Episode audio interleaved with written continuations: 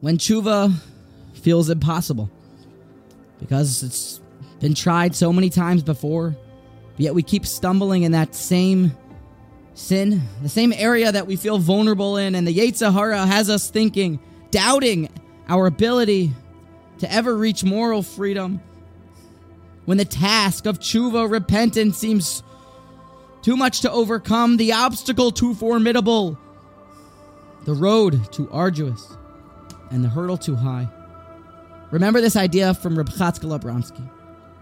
When the man will find in Parashas Ki Seitzei a woman that is not Jewish in the heat of battle, she's ma- a married woman, an Ashes Ish. But simply the pull, the drive, the Yetzer Hara's tricks, they're too strong on him. They're too powerful, and he really desires to marry her, even though it's forbidden, but due to the circumstances his emotional state and mental state, it's permitted he's allowed. Says Rashi. Specifically here, it's just too much to ask from the fellow. Too hard of a challenge to overcome. Go ahead, so it's mutar. Says Reb We see from here that the Torah never asks of us anything that's impossible. Because if it was impossible, it would be permitted, just like the case of the Ashes Yefas Toar, like here. But every other mitzvah, but every other commandment, but every other task that Hashem puts on our plates, very much possible.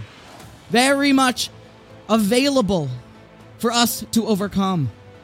The quest of moral freedom, our ability to overcome the challenges if it's a challenge, if it's a nisayon, something that is so remarkably painful that Hashem puts on our plates, well, then Hashem thinks that we can get it done and we can overcome. Because otherwise, He wouldn't have given it to us and He would not have commanded it.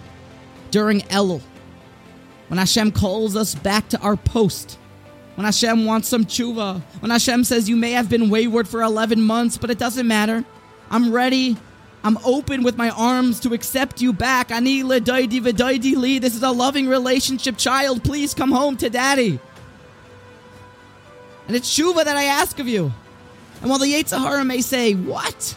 You have given your best shot to Tshuva. You know it's not possible. Who are you kidding? We remember if it's Tshuva that Hashem wants and Tshuva that Hashem commands, well, then it's Tshuva that will give Hashem. So, it takes a couple things to do tshuva. It takes a making up of your mind, deciding that enough is enough. It takes a beseeching help from above, from heaven. It takes siyata dishmaya. It takes the summoning of all of your strength.